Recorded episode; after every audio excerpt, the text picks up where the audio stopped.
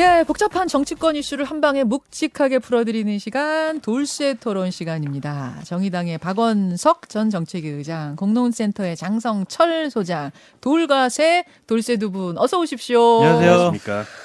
화 푸세요, 김현정님. 예? 화 푸세요. 아직 화안 났어요. 아니 오늘 민주당 없이 이제 국민의힘만 인터뷰하다 보니까 제가 네. 반론의 입장에서 요목조목 질문을 했는데 김행 비대위원이 또 또 요목조목 답변을 잘 해주셔가지고 판단은 뭐 국민 여러분이 하시는 거니까요. 자, 그 바이든이냐 날리면이냐 가지고 주말 내내 논란이었는데 어제 드디어 대통령이 본인 입장을 밝혔습니다. 직접 밝혔습니다. 그 출근길의 약식 기자회견 얘기부터 좀 풀어보겠습니다. 직접 들어보시죠. 사실과 다른 보도로서 이 동맹을 훼손한다는 것은 국민을 굉장히 위험에 빠뜨리는 일이다. 그 부분을 먼저 얘기하고 싶고요. 그와 관련한 나머지 얘기들은 먼저 이 부분에 대한 진상이라든가 이런 것들이 더 확실하게 밝혀져야 된다고 저는 생각합니다. 음, 자, 평가부터. 누가 하시겠어요? 박원석 의장님? 글쎄요, 뭐 많은 언론도 그렇고 국민도 그렇고 어제 대통령이 순방 다녀오셔서 첫 출근길 브리핑에서 조금은 좀 허심탄회하게 아, 유감 표명을 하고 경위 어찌됐든 간에 어쨌든 유감이다. 이렇게 하고 그냥 털어버렸으면 좋겠다 이런 기대를 가졌는데 그런 기대와는 전혀 정반대로 뭐 정면 대결 뭐 이런 표현을 쓰던데 어쨌든 남 탓으로 다 돌린 거죠. 어, 이번에 이제 또 언론 탓을 하고 왜곡 보도. 예, 또 야당과 언론이 뭔가 유착됐다 이런 의혹까지 제기를 하고 있는데요. 이렇게 되면 저는 사태가 더 꼬일 가능성이 높다고 봐요. 음, 근데 이 귀중한 시간에 지금 대한민국 이 경제가 벼랑 끝에 내몰리고 있는 이 상황에 이걸 가지고 모든 방송사에서 그러니까요. 아침 저녁으로 이런 네. 토론을 해야 된다는 게 참 자괴감이 느껴집니다. 하는 저는 어떻겠습니까? 자, 장성철 소장님. 답답합니다. 그러니까 창피하고 부끄럽다라고 말씀드릴 수밖에 없어요. 그러니까 정치권이 이것과 같고 네.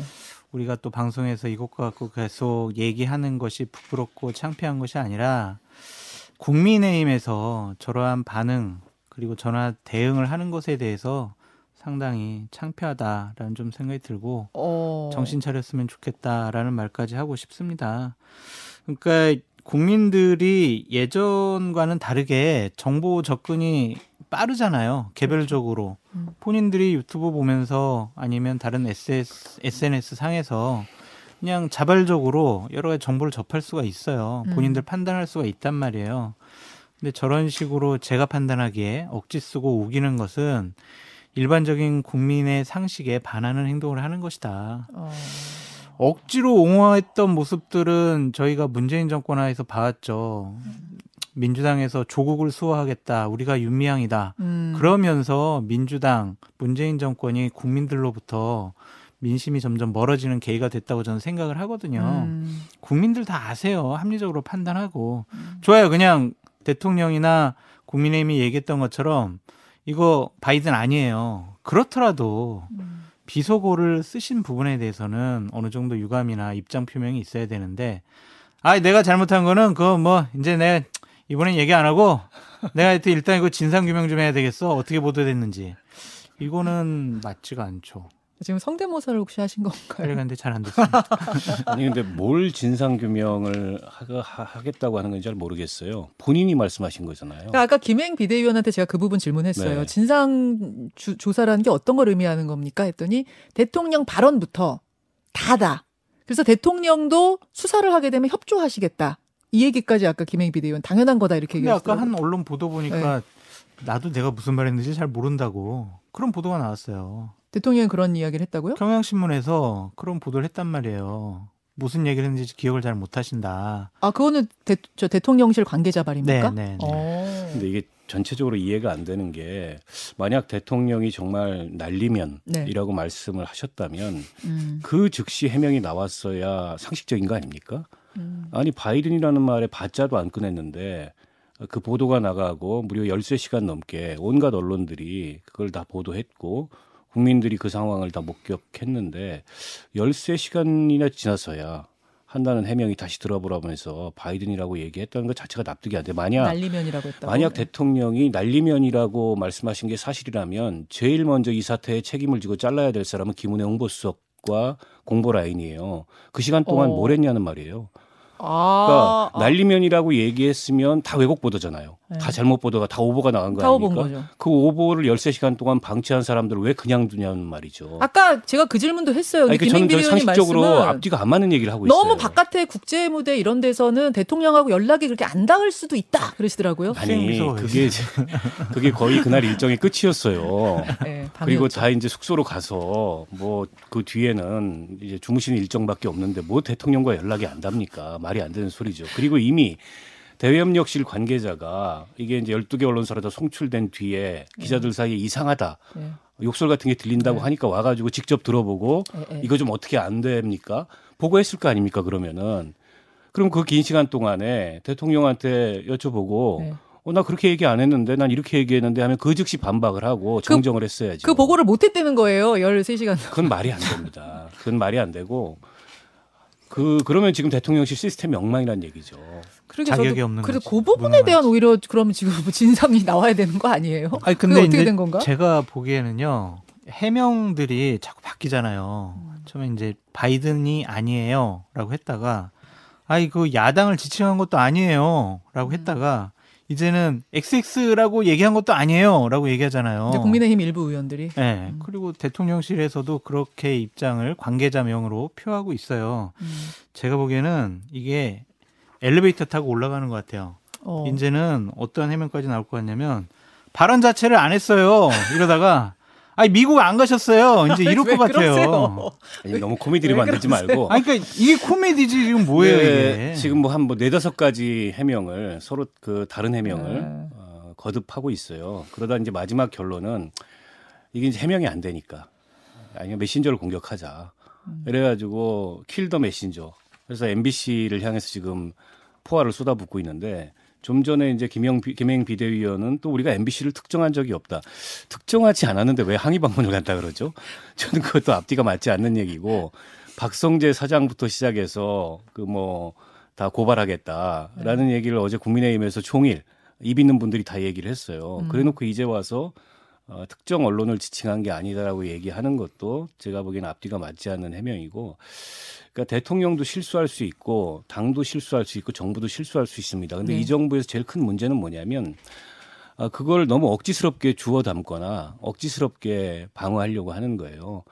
이게 기시감이 드는 게 지난번에 체리 따봉 문자 이게 빼도 박도 못하는 문자가 확인이 됐어요. 아 대통령과 예, 근데 원내대표 대통령이 거기서 내부 총질하는 당 대표. 근데 그에 대해서 어떤 해명도 설명도 유감 표명도 없이 그냥 입 싹 닫고 넘어갔죠. 음, 그러고 나서 이준석 대표의 주장이긴 합니다만 대통령이 사석에서 EXX 저 XX 한다. 음. 그에 대해서 모르쇠로 일관했습니다. 그 질문이 들어오니까 대통령은 요즘 바빠가지고 정치인들이 무슨 얘기하는 거나 신경 안 쓴다. 음. 이런 답변을 일관해서 네. 이번도 똑같습니다. 아, 이게 그 사실이 아닌 보도를 통해서라고 본인 책임은 하나도 없고 전부 남 탓하고 있는 거예요. 언론 탓이고 야당 탓이고 이준석 탓이고. 근데 그 이렇게 저는 남 탓하다가 아까 정성철 어, 소장도 얘기했듯이 민주당이 국민한테 밑보여서 눈밖에 나가지고 정권이 바뀐 거 아닙니까? 그때 얼마나 음. 야당으로서 조국 사태 때며 음. 또 윤미향 의원 사건이며 비난을 하고 비판을 했어요. 음, 근데 지금 그보다 더 어처구니 없는 모습을 보이고 있는 거예요. 누가 대통령 자신이. 음. 이 상황을 어떻게 국민들이 납득할 수가 있겠습니까? 아 이게 저는 MB 정권의 트라우마 학습 효과라고 보여져요. 그건 무슨 말씀이세요? 광우병 여러 가지 사태가 났을 때 예. 우리가 밀렸다 MBC PD 수첩에 아. 그런 허위 보도에 의해서 우리가 집권 쪽에 상당히 힘들었다. 강하게 대응해야 된다. 아. 그렇게 생각을 한 것 같아요. 아 그때 초기에 네. 제대로 대응을 못했다. 세게 못해가지고 네. 밀려서 나중에 막 시위 벌어지고 그렇죠. 막 이랬던 걸 상기하는 그 트라우마다 지금 그렇죠. 세게 이- 나가는 게. 이명박 대통령이 청와대 뒷동산에 올라가지고 그 촛불 시위를 보면서 예, 나도 아침 이슬이라는 노래를 불렀어요라고 하면서 동조하는 듯한 예. 유약한 모습을 보여가지고 그때 상당히 집권 쪽이 어려웠고 지지율도 떨어졌다. 그때 생생히 기억하시는 장성철 아, 소장님은 그럼요. 당에서 일을 하셨으니까. 그래서 이번에는 밀리면 안 된다.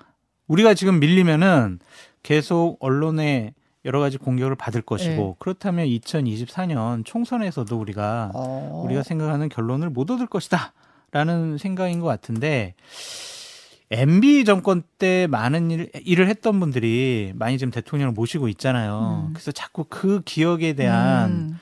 다른 환상이 있는 것 같아요. 근데 광우병 환상. 때는 사실은 보이지 않는 거 벌어지지 않은 일에 대해서 뭐 국민들이 뭐 보도를 보면서 이렇게 어 따라가고 이럴 수 있는 문제지만 지금은 녹취라는 게 분명히 있고 국민 각자가 다 자기 귀 갖고 지금 듣고 판단하고 있는 거랑 좀 다르지 않아요? 아니 근데 이제 국민의힘 의원들이 다른 라면들을 많이 만들어내고 있잖아요. 날리면 발리면 뭐 이제 라면들을 새롭게 만들어내 가지고 이것이 과연 국민의 상식과 합리적인 판단에 어떻게 비춰질지 상당히 걱정돼요. 결국에는 프레임을 만드는 거잖아요. 예, 예. 자 진영 논리에 우리는 휩싸여야 돼. 음. 조작, 음모 이런 것에 우리가 지금 당하고 있어. 우리 지지층들 결집해. 음. 이게 지금 어제 저는 대통령의 말씀하신 근본 취지라고 보여지거든요. 지지층은 결집하는데 이제 중도잖아요, 항상. 아까 말씀하신 조국 이른바 조국 사태 때 중도가 이 정권으로부터 등을 돌리기 시작한 거 아닙니까? 그래서 결과적으로 문재인 정권이 넘어간 거고.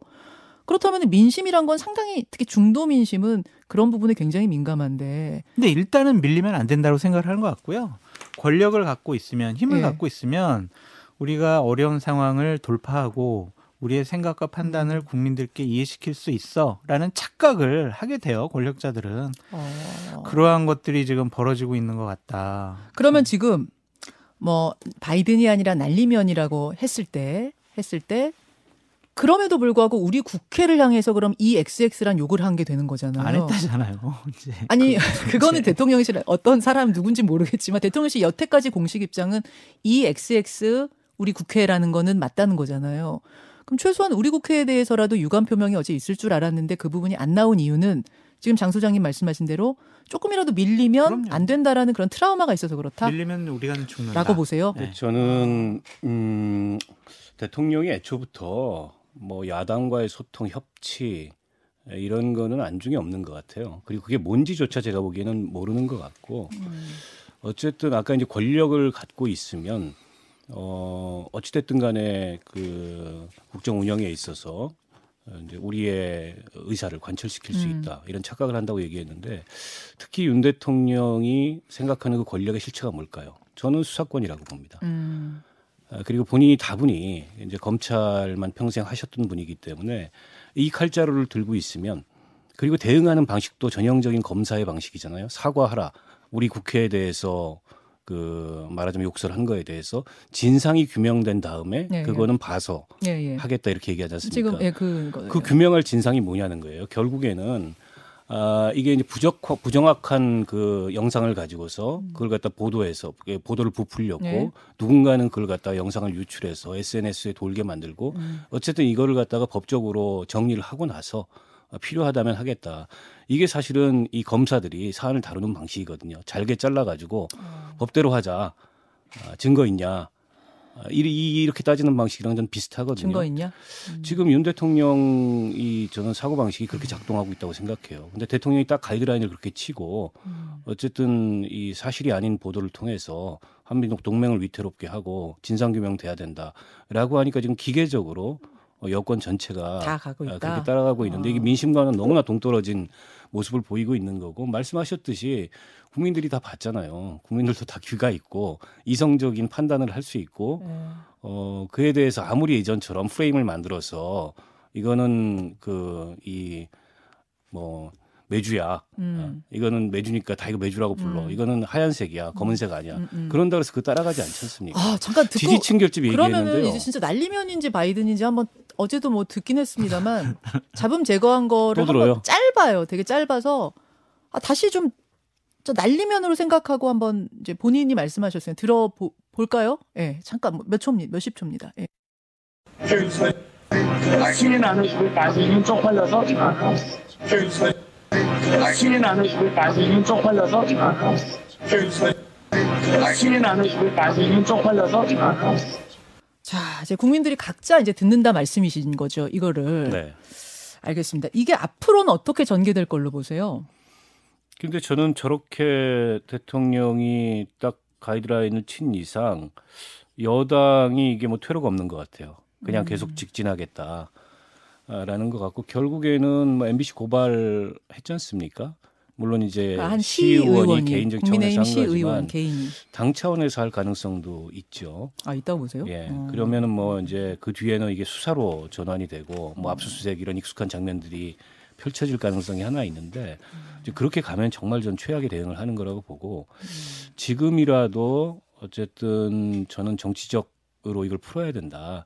그러려면 인정할 건 깔끔히 인정하고 날리면 바이든 뭐 그거는 이제 각자의 판단의 영역이거나 논란의 영역이니까 그 부분을 제외하고라도 음. 어쨌든 대통령이 비속어를 사용한 건 맞잖아요. EXX 뭐 쪽팔린다. 음. 그런 부분에 대해서는 유감 표명을 해야 돼요. 해야죠. 그게 어떻게 사적인 대화입니까? 알겠습니다. 이게 이게 이제 실체가 있는 각자 귀를 가지고 실체가 있는 걸 듣는 문제다 보니까 아니 뭐 바이든이라고 들리면 다 민주당 지지자고 날리면이라고 들으면 다 국민의힘 지지자고 이런 문제가 아니에요.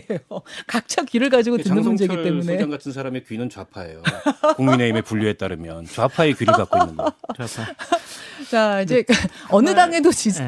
치우치지 않는 속하지 않는 국민이 대- 굉장히 많다는 걸. 우리가 생각해야 돼요. 그 지금 좀 대통령실이나 국민의힘이 세상을 속이고 국민을 속이려고 하는 것이 아니냐라는 좀 생각이 듭니다. 네. 그렇다 면 결국에는 합리적이고 상식적인 국민들은 버려요. 대통령은 선거 안 치르지만 국민의힘에 계신 분들 2024년 총선 치러야 될 거 아니에요. 지금 30 몇 퍼센트 여론조사 나오고 지지 받아요. 그거 가지고 당선될 수 있어요? 저는 본인들 스스로 위기감을 느끼셔라. 민심이 당에 대해서 의원들에 대해서 등을 돌리게 되면은요 본인들 정치 못해요. 합리적이고 상식적으로 했으면 좋겠다는 생각이 들고 하나만 더 말씀드릴게요. 지난 2020년도 총선 끝나고 난 다음에 주호영 이제 원내대표가 법사위에서 민주당이 공수처 법안을 강하게 밀어붙이려고 했을 때 음, 당시에 민주당 의원들을 향해서 했던 말이 있어요. 음. 그 말씀을 들려드리면서 국민의힘 분들 다시 한번 권력과 민심에 대해서 생각을 해 보셨으면 좋겠습니다. 뭡니까? 세상이 안 무섭지? 권력이 망하는 거 똑똑히 볼 거야, 내가. 우리도 집권해 본 사람이야. 권력이 영원할 것 같아? 권력 영원하지 않습니다. 권력자들의 눈치를 보는 정치인과 민심의 눈치를 보는 정치인 누가 더 오래 가겠습니까? 저는 네. 이 부분에 대해서 국민의힘 분들 다시 한번 생각해 보시라 라고 말씀드려요. 자, 이 상황을 보는 야당의 분위기는 뭐 한 목소리 이견이 없는 것 같은데 여당 분위기는 어떤가 궁금해요. 여당, 그러니까 국민의힘 내부 분위기. 일단 공개적으로 다른 표현한 분이 한 두 분 정도 있잖아요. 유승민 전 의원, 홍준표 시장. 그 그분들 외에도 장승철, 장성철 소장님이 잘 아시니까 내부 분위기를 어때요? 사석에서 아유 말도 못하죠. 뭐라. 그래? 말도 못해요. 대통령이 아, 이제 어제 딱? 규정을 하고 프레임을 딱 짜셨는데 저기에 대해서 누가 어. 아니, 그건 아닌 것 같습니다. 이것은 뭐 국민들의 상식적인 판단과 좀 우리가 다른 쪽으로 가는 거 아닌가요? 이런 얘기를 못 해요. 아 전혀 안 나와요 사석에서도? 아유 들은 적이 없어요. 그러니까 물론 익명을 전제로 하지만 그 익명도 쓰지 말아달라고 기자들한테 얘기를 한다고 하는 아, 거예요. 그래요. 그러니까 지금은 그냥 입 다물고 있다. 권력의 눈치를 보고 어 심기를 건들면 안 되겠다. 그런 무서운 세상이 된 것이 아니냐라는 생각이 듭니다. 유승민 전 의원은 사건이 불거지자마자 곧바로 SNS를 통해서 정신 차려라 이런 비판을 했고 대통령실에서 난리면이라는 해명을 내놓고 난 뒤에는 벌거벗은 임금님은 조롱의 대상이다. 막말보다 나쁜 게 거짓말이다. 굉장히 세게 비판을 해서 네. 아, 이- 두 가지 반응이 나왔어요. 해석이 나왔어요. 어떤 분들은 야 유승민 전 의원이 당권 도전 하려고 이렇게 세게 말하는 거 아니야라는 쪽과 정반대로 야 당권 도전은 이제 포기했구나. 그러니까 저렇게 세게 말하는구나. 어느 쪽이라고 보세요? 글쎄요, 뭐 본인만이 알 텐데 저는 전자의 가능성이 상당히 있다고 봐요. 왜냐하면 어, 하려고 지금 어쨌든 좀 합리적 보수층이나 중도층에서 거대한 민심 위반이 있는데 그게 어디 가서 담길 데가 없습니다. 아, 이게 예전처럼 음. 뭐 반사 이익이 생겨서 곧바로 야당으로 가느냐 그렇지도 않아요. 민주당도 싫고 국민의힘도 싫다. 네. 그런데다가 지난 대선 때 어쨌든 민주당이 싫어서 네. 국민의힘을 윤석열 후보가 특별히 좋아서라기보다도 아, 선택했던 유권자들이 상당수 있거든요. 근데 이런 사태를 보면서 사실 진저리를 치는 거죠. 음. 어 근데 특히 이제 이준석 사태도 마찬가지고. 근데 이준석 대표가 당장에 뭐 당에 다시 복귀하거나 혹은 어떤 정치적 활로를 만들어서 그런 민심을 담는 대안이 되기가 쉽지 않아 보여요. 어쨌든 지금 뭐 이준석 대표는 갈등의 한 당사자로서 갈등의 파열음을 막 키우고는 있는데 에, 그 갈등으로 인해서 형성된 민심을 스스로가 이렇게 수렴하는 대안이 되기는 어려워 보이고 이 어디 가서 담겨야 되는데 지금 국민의힘 당권 주자 여론조사를 하면은 유승민 의원이 민심에서는 압도적인 1등으로 나옵니다. 아 근데 거기에 대해서 국민의힘 이제 주류 의원들은 뭐라고 말씀하시냐면 그 역선택이다. 아, 늘 그랬어요. 늘 역선택이라고 그랬습니다. 이준석이 그 당 대표 될 때도 역선택이라 그랬어요. 근데 역선택이 됐든 뭐가 됐든 그게 민심이란 말이죠. 음. 그 지금 국민의힘 당권 그 선거 룰에 따르면 30%는 여론조사를 하게 돼 있어요. 네. 어, 지난번 이준석 당대표가 될 때도 그 30% 여론조사가 승부를 갈랐던 거거든요. 음. 물론 이제 당내에서 유승민 의원을 바라보는 시선 여전히 차갑죠. 대구 경북도 예. 차갑고. 어, 그러나 또 유승민 의원은 한편으로 지금 이런 당의 모습으로 지금 이런 보수 정권의 모습으로는 어, 이 국민들로부터 좋은 평가를 받기 어렵고 다음 총선은 물론이고 다음 대선에 필패한다. 이런 위기감을 갖고 있지 않겠습니까? 그러면 설사 이번에 나가서 지는 한이 있더라도 지는 한이 있더라도 제가 보기에 의미 있는 승부를 한다면 저도 진 게 아닌 게 될 수도 있어요. 길게 어, 보면. 어, 당내 길게 야당으로서 보면. 어. 확고한 이제 포지셔닝을 할 수 있는 아, 그런 기회이기도 하기 때문에 저는 모르겠습니다. 제가 유승민 의원 마음속에 들어가 본게 아니기 때문에 어떤 예. 생각을 하신지 모르겠지만 예. 은 그럴 가능성이 상당히 있다. 자 장성철 소장님 그 마음속에 들어갔 들어갔다 와 보셨어요? 아니요. 왜 저한테 그러세요? 아이 왠지 그 장성철 마음을 부, 추겨 놓고 나몰라라 했죠. 지난 지방선거 때. 장성철 소장님 평 듣고 싶은데 저는 정치 재개 선언문이다라고 말씀드리고 싶어요. 재기 선언문? 네. 그러니까 정치인이 정치 안 할 거면 현안에 대해서 언급 안 해요. 그냥 어. 끼지 않죠. 그래요. 그럼요. 당연히 이렇게 현안에 대해서 특히 최고 권력자 대통령에 대해서 저격하는 것은 나는 보수 우파나 중도층에서 합리적인 분들을 내 편으로 만들 거야라는 선언문으로 보여지는데 자세한 사항은 좀 이따 댓글쇼에서 말씀드리겠습니다. 당권 도전 선언문이라고 나는 생각한다란 장성철 소장님의 이 발언이 아니 정치 재개 선언문. 아, 아 당권 그치. 도전을 어, 당권 잘 도전은. 모르겠지만 정, 정치 재개면 뭐 당권 도전이죠. 뭐 다가오는. 음. 아무튼 그 뒷이야기는 일단 남겨두기로 하고 하고 윤리위가 내일 열리잖아요. 요거 얘기만 짧게 하고 끝내겠습니다. 아 내일 윤리위 열리고 하나가 뭐죠? 심판. 하나가 아 법원에 심판. 가처분 신문 기일이기도 하고 어떻게 될 것 같습니까? 제가 한데 말씀드리면 내일 윤리 열어가지고 일단 음. 이준석 대표에 대한 징계는 내일 못합니다. 일단은 아. 왜냐면 이양희 윤리위원장이 네. 우리 이준석 대표 소명을 들을 거예요. 소명 절차 필요합니다라고 예- 얘기했기 때문에 음. 소명 절차 없이 내일 징계를 안 할 것 같고요. 가처분 심판 같은 경우에는 내일 전 나올 수 있다고 봐요. 내일 그거? 이미 충분히 시간을 인용 기간.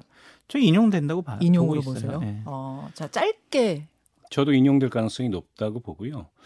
국민의힘 윤리위는 언제 어떤 일이 어떻게 발생할지 몰라요. 그래서 내일 저는 뭐 결, 징계할 게 아. 결정할 수도 있다고 봅니다. 내일 나오라 그러고 안 나오면 징계 결정하고 나오면 나온 대로 하고. 아니, 지금까지 국민의힘 윤리위가 어떤 예측 알겠습니다. 가능성 범위 있었나요? 자, 자 여기까지 하고요. 제가 사실은 오늘 댓글쇼에 두 분 나오시는 걸 비밀로 하려고 그랬는데 아 그래요? 폭로를 해버리셔가지고 예고해버리겠습니다. 오늘 댓글쇼 돌쇠 두 분과 함께합니다. 잠시 후에 다시 만날게요. 고맙습니다. 죄송합니다.